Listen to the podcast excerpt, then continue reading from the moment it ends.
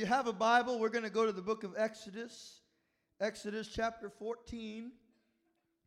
And we're going to start at verse 3, read a few portions of scripture there. We're concluding our sermon series this morning on the book of Exodus or on the Exodus. And we've been talking about freedom. How many of you have freedom? How many of you want freedom? The book of Exodus and the story of the Exodus is your story and my story. It's the story of redemption. What we see in the Exodus in an Old Testament type, we find fulfilled in the person of the Lord Jesus Christ and in his cross. And the full redemption of Israel is uh, the full redemption that you and I have in Christ. So this morning, I want us to conclude this series. Last week we left the nation of Israel standing on the edge of the Red Sea. And today I want us to continue on uh, there. Exodus chapter 14 and verse 3. For Pharaoh will say of the sons of Israel, They are wandering aimlessly in the land, and the wilderness has shut them in. Thus I will harden Pharaoh's heart, and he will chase after them and I will be honored by Pharaoh and all his armies, and the Egyptians will know that I am the Lord, and they did so. Now, verse 15. And the Lord said to Moses, Why are you crying out to me? Tell the sons of Israel to go forward. As for you, lift up your staff and stretch out your hand over the sea and divide it. And the sons of Israel shall go through the midst of the sea on dry land. Now, verse 21. Then Moses stretched out his hand over the sea, and the Lord swept the sea back with a strong east wind all night, and turned the sea into dry land, so the waters were divided. The sons of Israel went through the midst of the sea on dry land, and the waters were like the wall to them on their right hand and their left. Then the Egyptians put took up the pursuit, and Pharaoh's horses and his chariots and his horsemen went in after them into the midst of the sea. At the morning watch, the Lord looked down on the army of the Egyptians through the pillar of fire and cloud and brought the army of the Egyptians into confusion. And he caused their chariot wheels to swerve, and he made them drive with difficulty. So the Egyptians said, Let us flee from Israel, for the Lord is fighting for them against the Egyptians. Let's pray. Father, we thank you this morning for the presence of the Holy Spirit among us. We are mindful that you have rescued us out of darkness and brought us into glorious light. And as we celebrate uh, you and your presence, we rejoice in being a part of the family of God. I pray now that you would anoint my lips of clay to teach the word and preach the word of the living God. And I ask you to anoint this congregation that in hearing the word, they might be stirred to faith and put it into practice in their life. We ask that in Jesus' name. And the church said, Amen. Amen. You may be seated this morning. The Exodus is one of the most remarkable miracles, perhaps the most remarkable miracle, other than the creation in the Old Testament. When you think about what God did for Israel uh, in delivering them out of Egypt, and parting the Red Sea, uh, you think about some extraordinary signs and wonders that God did for them.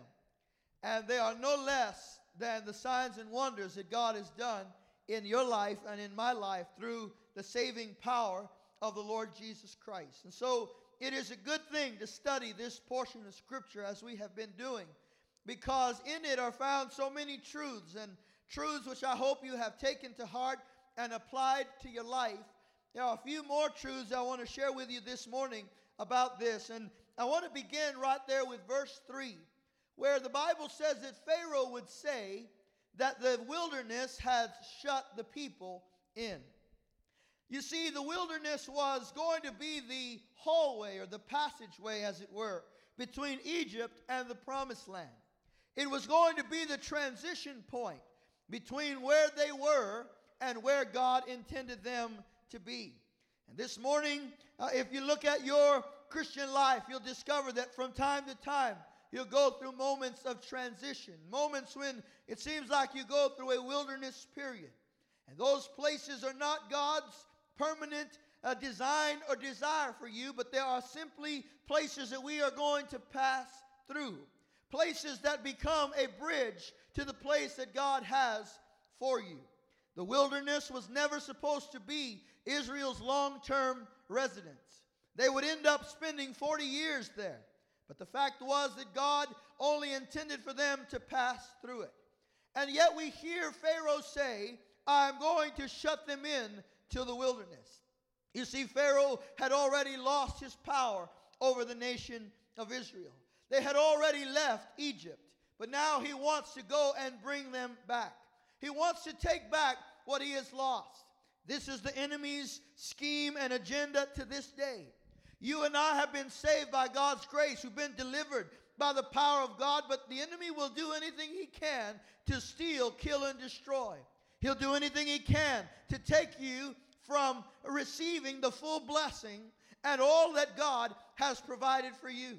Unfortunately, today there are many believers stuck in the wilderness. You see, because the enemy knows if he can't keep you in Egypt, at least he can keep you out of the promised land. He thinks that, uh, well, I can't keep them in the bondage that I had them in, but I'll just make sure they don't grow beyond a certain point. I'll make sure they don't mature. And uh, he wants you to stay in the wilderness. He wants to shut you in to the wilderness. There are many people who have gotten shut in by the wilderness, by the, the, the, the temporary place that God had for them.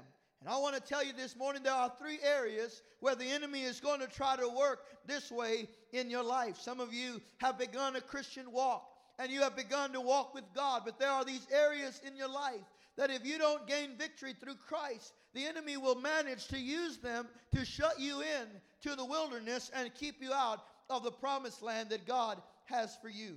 The first area I want you to think about that the enemy wants to use to shut you into the wilderness is the area of your old life. You know that sometimes the enemy will bring back your old life, your old customs, your old friends, and your old tools. He'll bring back the things that you used to do and the ways that you used to do them to try to woo you back to the place where He had you in bondage. He'll bring back your old customs. You know, before you knew Christ, there were things that you did that you don't do anymore in Christ. Amen, somebody. And, and you know, before you knew Christ, when you had a celebration, you celebrated in a certain way. When you mourned, you mourned in a certain way.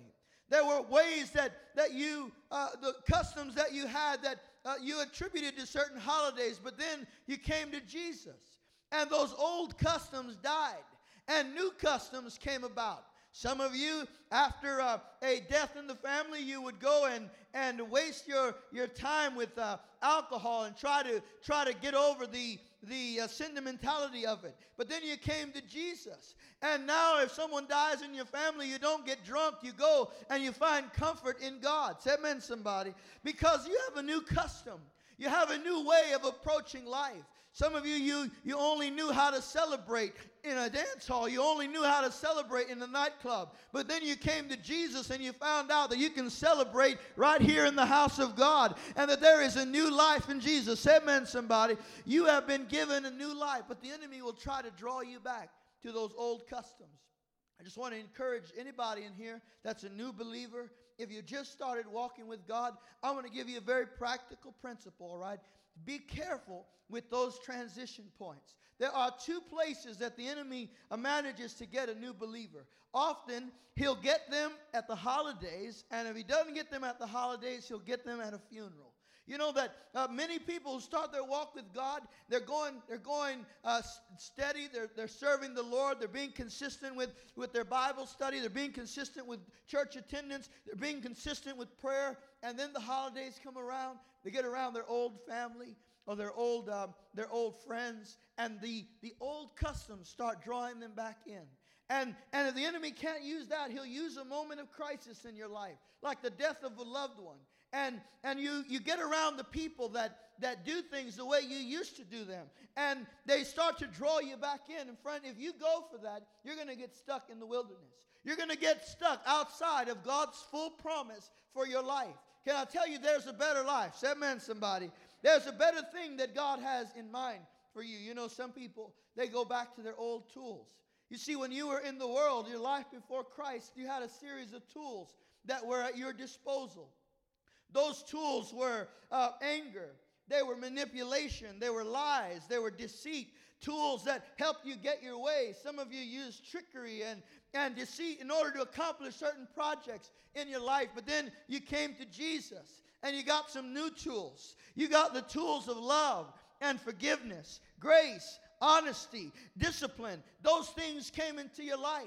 And, and they are the product of walking with God. So the enemy will try to get you to go back to the old tools, to go back to doing things the way you used to do them. But if you go back, friend, you'll never be able to go forward to the plan that God has for your life.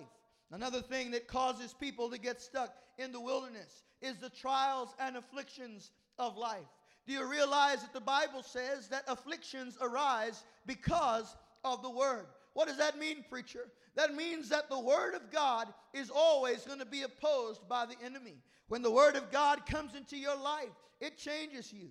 The Word of God transforms you. But then the enemy sees that Word and he begins to oppose that Word. Some of you thought, well, you know, if I go forward to the altar, I give my life to Christ, I'm going to get baptized in water, my life will be smooth sailing from now on, and there won't be any trouble in my life. And then guess what? Trials and trouble showed up in your life. Things that you never faced, you started facing now. And you realize, you know what? Uh, this isn't as easy as I thought it was going to be. This wasn't as easy as, as it looked. And the reality is, that these trials and these troubles come as the enemy opposes the word of God in your life. James chapter 1 verse 3 tells us that there is a testing of our faith. We're going to go through trials and afflictions. But see, if you let those trials and afflictions discourage you, the wilderness will shut you in. You'll get stuck outside of the promised land that God has for you. You know what? I, I believe we've come too far to get stuck in the trials of this life. We've come too far to lose courage and to lose hope because of some trouble that showed up in our life. You know, the Apostle Paul, he said this. He said, These light afflictions, say light afflictions. Think about that. Paul said, The afflictions we face are light and momentary. You know that when you consider the, the afflictions and the trials that we face, and you take them by the grace and power of God, they become light afflictions. They become momentary. Paul says these momentary light afflictions are nothing to be compared with the glory that God has reserved for you. Do you realize that God has more glory for you than the trial you're going through this morning? So don't give up, don't give in, don't throw in the towel, and don't get discouraged by the hardships that you face. They are momentary, they are passing by, but there is a weight of glory that is eternal. There is something that God is at work in your life to do that is going to be far more lasting and far more glorious than you can imagine. The third thing that many times gets people trapped in the wilderness is what I call the reality check. What is the reality check? Well, I just mentioned it a moment ago many times people come into faith and they think everything's going to be easy. And they think all the believers, all the Christians are perfect. Oh, look at those people at Kingsway Church. They're so perfect. Look at that pastor. He's so perfect. And then you get in and you realize these people aren't perfect at all. Guess what? Nobody's perfect. But you know, many times when you put your eyes on other Christians, you put your eyes on people, you get stuck in the wilderness. Many people have gotten stuck in their in their journey of deliverance because they looked at other people. And you know, people like to they like to pick on the fact that Christians are imperfect. Everybody is going to have some uh, bad apples in the group. And, and I'll tell you this: I grew up in a pastor's home, and I uh, I have been around Christians my whole life. All right, and I've been I've been uh, I've seen the good, the bad, and the ugly. In fact, everybody that's ever lied about me was a Christian. And everybody that's ever falsely accused me was a Christian too. But, you know, I still wouldn't trade being a Christian for anything in the world. There's still no people that I would rather live my life with and take this journey of life with than Christians. Why? Because we're not perfect, we're redeemed. We've been saved, we've been transformed by the power of God, and we're headed toward our heavenly home. Come on, somebody. I'm talking about the glorious fact that you and I have been called to be a family of God.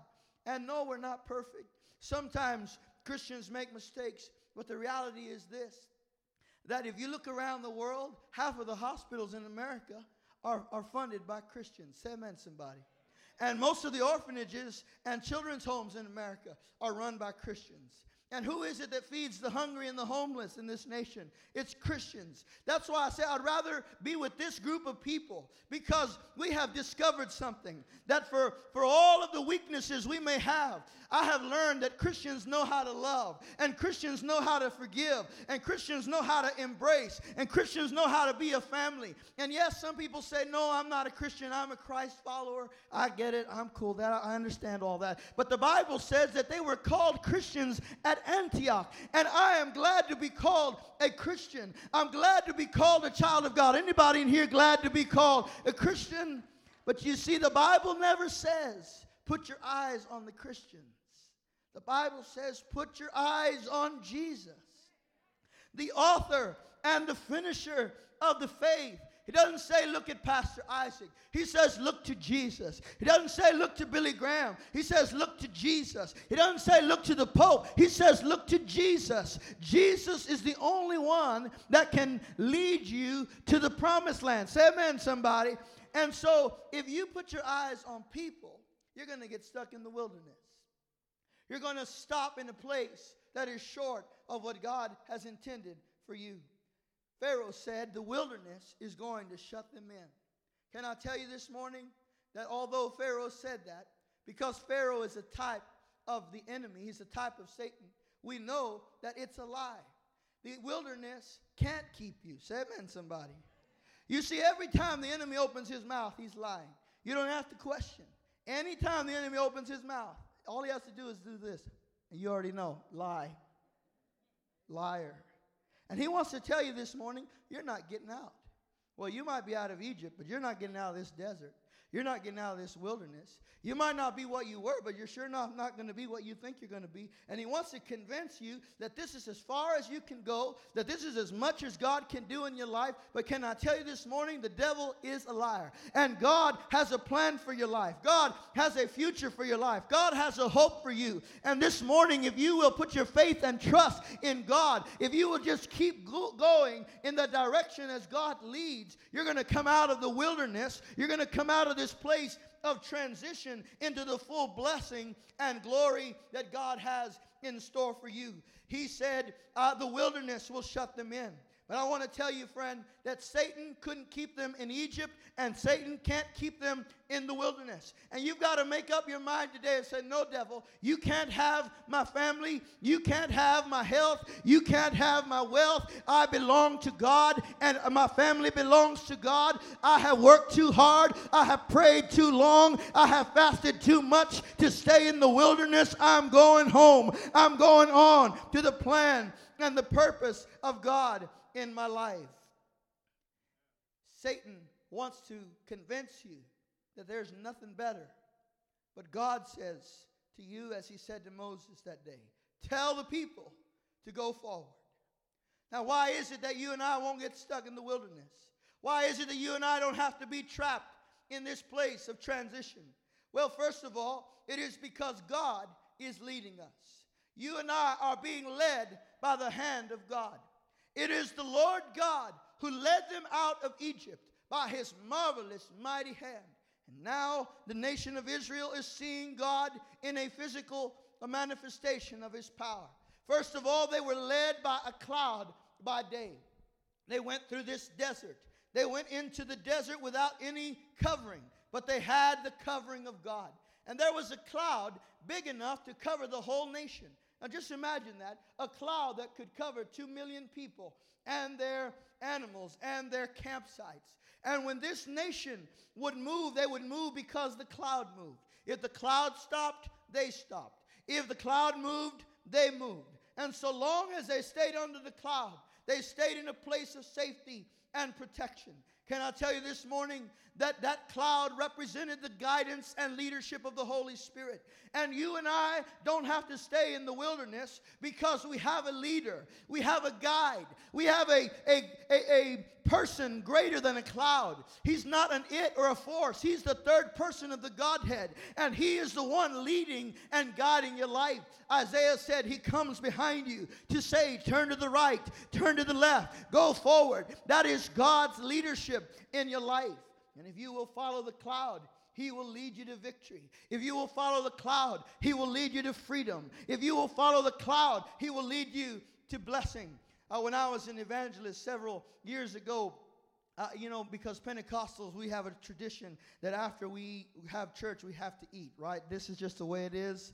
Uh, when we eat, we go to church and then we eat. And so the pastor said after the service, he said, Pastor Isaac, or Brother Isaac, he said, follow me to the restaurant. So I followed him. He was driving a white minivan and uh, I got stopped at a, at a stop sign, so he turned uh, ahead of me. And then when I turned, I got up to the stoplight, and there were two white minivans. And I didn't know which one was the pastor's. And I didn't have my cell phone on me, so I had to pick one.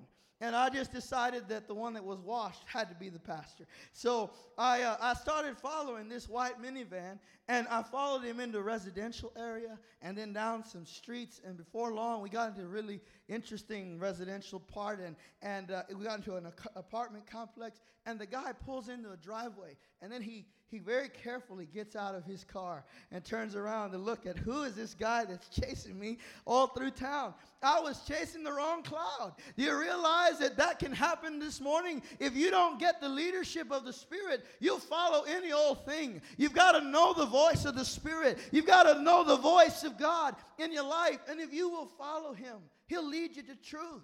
He'll lead you to advantage. He'll lead you to hope. He'll lead you out of bondage and out of fear. And He'll bring you to a place of blessing in your life.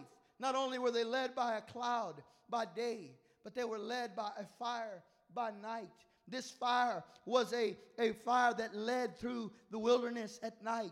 You can imagine in those cold desert nights, maybe much like what we had here last night, the howling winds of the desert, the blowing cold air of the desert, and yet there was air conditioning over Israel. There was a warmth, uh, a climate control over the nation of Israel. Why? Because they were led by the fire of God. They were led by the hand of a God who loved them, a God who cared for them. The Bible said that on the day of Pentecost, when the Holy Spirit came, He descended upon the church as cloven tongues of fire. Can I tell you, friend, there is still a pillar of fire that is leading the church. There is still a fire that is igniting revival in the heart of every man that will seek God. He is the Holy Ghost. And if you will be led by Him, He will bring you into a place of life. You see, fire represents life, it represents the kindling of God's life in our life. They were led by the hand of God, they were led by that, by that cloud and by that fire. And friends, maybe you look around and you say, Pastor, I don't see a cloud. I don't see a fire. I don't see anything in the natural, the tangible. But friend, if you'll just look over your life, you'll begin to discern that if it had not been God who was at work in your life, things would have ended very differently than they've ended. Uh, you would see that, that you wouldn't have made uh, those decisions and you wouldn't have had those open doors if it hadn't been for the providential hand of God. And when you turn around and you look at your life and you see, you know what? I could have died in that car accident, but God was there. I could have died on that overdose, but God was there. I could have died of cancer, but God was there. You begin to realize, hey, my life is under a cloud. My life is under the fire. I am protected and I am led by God.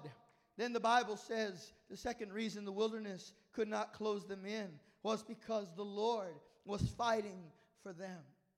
What a phrase. What a, what a passage. First of all, I want you to notice who said it. Who said these words? Pharaoh said these words. Pharaoh came to the realization that the Lord was fighting for them. That word Lord is that word in the Old Testament, Yahweh. it is the holiest name of God.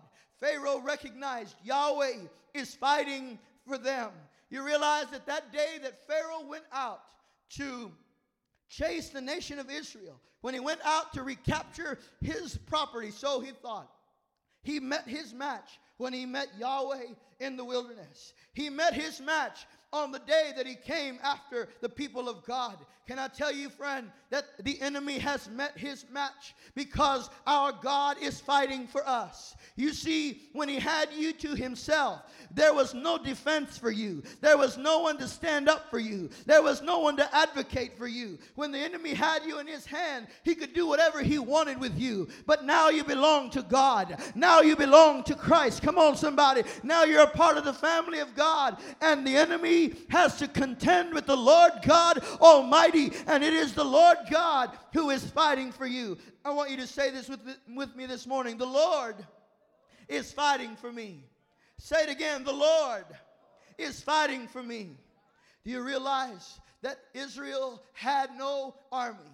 They had no defense. They had no weapons. They had no general, but they had God. And friend, if you don't have an army and you don't have weapons and you don't have strategy, but you have God, you have everything that you need. He is the help to the helpless. He is the way maker. He is the deliverer of those who trust in him. Come on somebody. God is fighting for you. I don't know what you're in right now. I don't know what battles you're facing. I don't know what Pharaoh looks like in your life, but I can tell you this. If you're a child of God, God is fighting for you.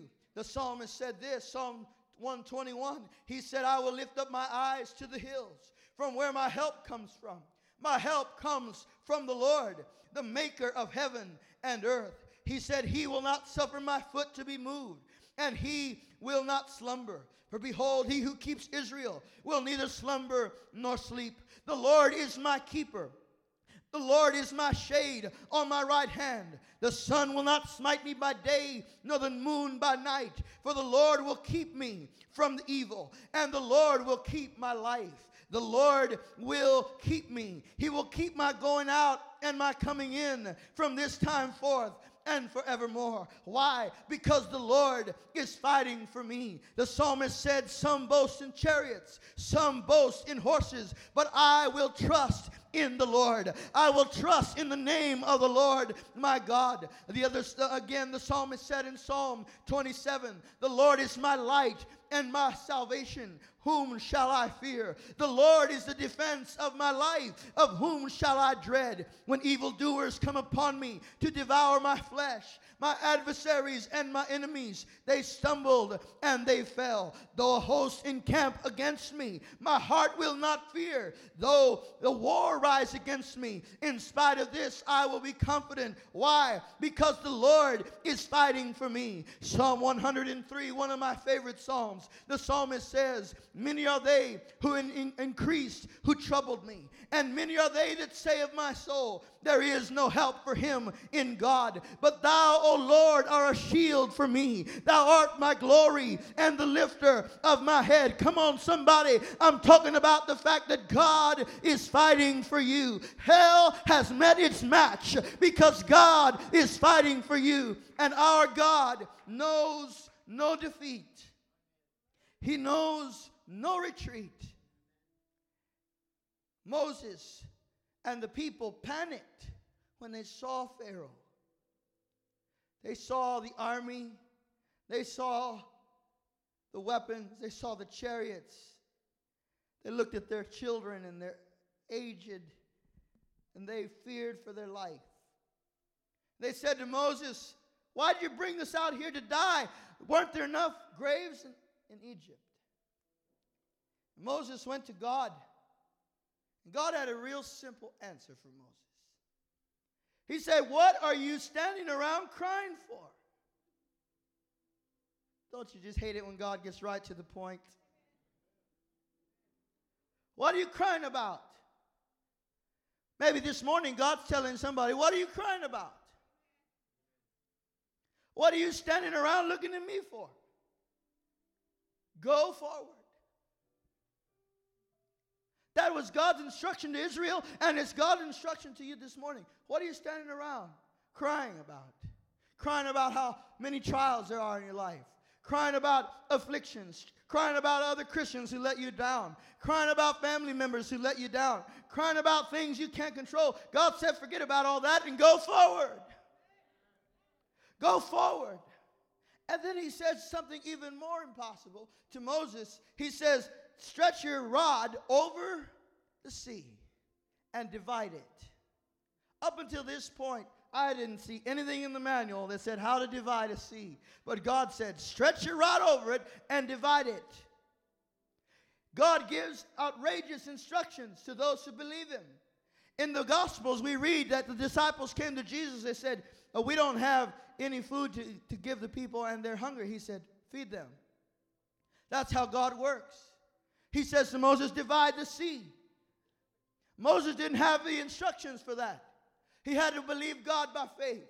He had to trust that the God who had delivered him thus far would deliver him all the way. And can I tell you, friend, God has told you the same thing. He says that if you will speak to that mountain and command it to be removed, that it will be moved according to your faith, according to your word. Is there anybody in here that believes God this morning? God's instruction to you is go forward. Forward in your prayer life, forward in your Bible study, forward in evangelism, forward in God's love, forward in your love for your wife, forward in your love for your children, forward in your love for your husband, forward in your finances, forward in your health, forward in your ministry, forward toward the prize. Behind you is only bondage and brutality. Behind you is death and defeat. Behind you is sorrow and sadness. Which is the way to victory? forward, which is the way to life, forward, which is the way to healing, forward, which is the way to purity, forward, which is the way to peace, preacher, go forward, which is the way to freedom, forward, go forward in the name of Jesus, forward to the blessing of God, forward to the promise of God in your life. Don't stay in this wilderness. Go forward.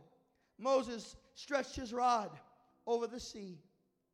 And as he answered God, as he obeyed God in that instruction, the Bible said the Lord sent a strong wind that blew all night long. And it parted the waters of that sea. Two sides of the sea stood up like mighty walls of water. And the, the ground, the floor of the sea became dry. And God's people walked across the Red Sea floor on dry ground.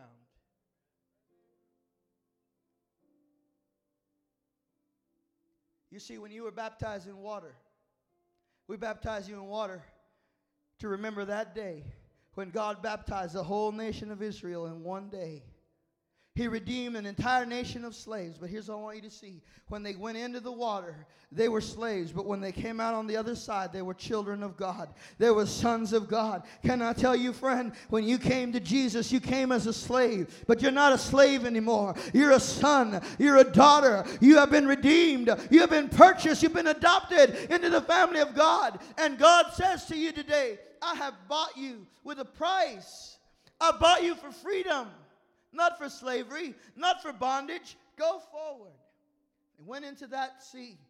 You can imagine the apprehension that they sensed as they experienced this incredible miracle. Things that are not, not supposed to happen in the natural were happening as they walked in faith before God. They came to the other side of the sea. And Pharaoh said, Well, if they did it, so can we. And he got into that sea. And the Bible said that when he was in the middle of the sea, that the Lord looked down at Pharaoh and he confused his army. And he gave them all uh, wheel trouble. And all of a sudden, their chariots were malaligned. And they were starting to have a great panic. And Pharaoh looked up at God. He said, You know what? The Lord is fighting for Israel. Let's get out of here. But before he could get out of the sea, that day. The Bible said that the Lord swept the waters back over the sea and drowned that army of Pharaoh. Why? Because the Lord said, This Pharaoh that you see today, you will never see him again forever. Come on, somebody. I'm talking about you. I'm talking about what God has done for you. God has provided a perfect deliverance so that on the side, on the freedom side of the Red Sea, you can sing like the nation of Israel. You can sing with Moses and say, I will sing to the Lord, for he is highly exalted. The horse and its rider has been hurled into the sea. The Lord is my strength and my song. He has become my salvation. His name, uh, he, his name is to be praised, and I will praise him my father's God. I will exhort, exalt him. For the Lord is my warrior. Yahweh is his name. The Lord this morning is your warrior. He's fighting for you. Go forward. Go forward. Tell your neighbor, I dare you. Tell him, tell him, I dare you to go forward. I don't know, that's kind of scary. Tell him again, I double dare you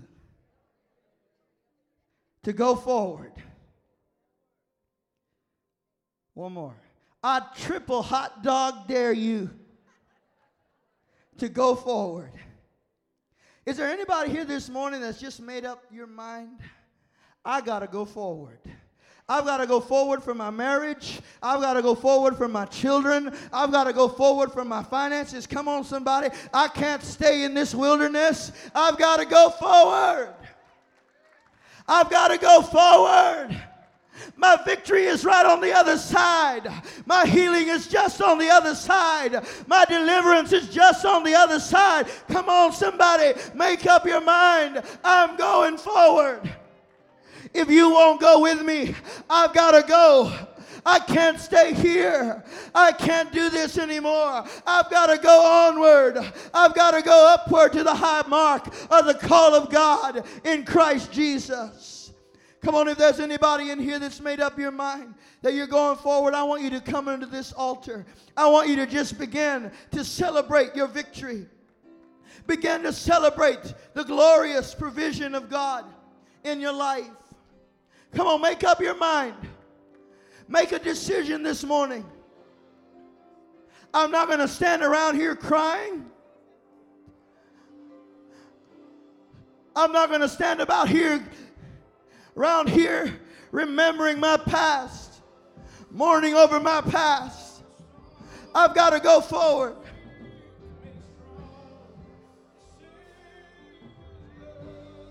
Onward. Onward to your victory. Onward to your miracle. Onward to your deliverance. Yes. Yes, Lord. Almighty God, I speak deliverance this morning. Freedom from every fear. Freedom from every anxiety. Freedom from worry.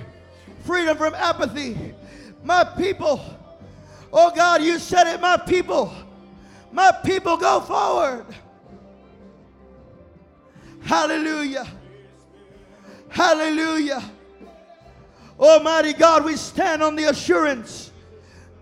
It's because of the blood of the Lamb that we can go forward. It's because of the cloud that leads us. We're not alone. You're not alone. You're not abandoned. You are God's own child.